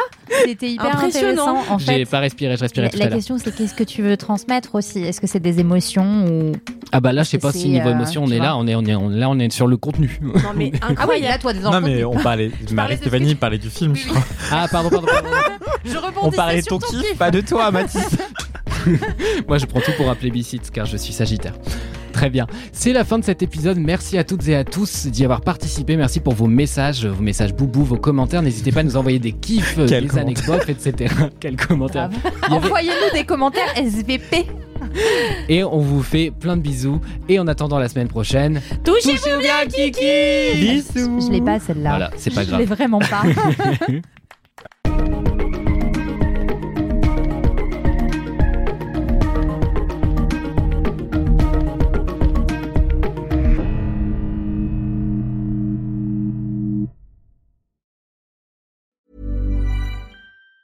Planning for your next trip? Elevate your travel style with Quince. Quince has all the jet setting essentials you'll want for your next getaway, like European linen, premium luggage options, buttery soft Italian leather bags, and so much more. And it's all priced at 50 to 80% less than similar brands. Plus, Quince only works with factories that use safe and ethical manufacturing practices. Pack your bags with high-quality essentials you'll be wearing for vacations to come with Quince. Go to quince.com slash trip for free shipping and 365-day returns.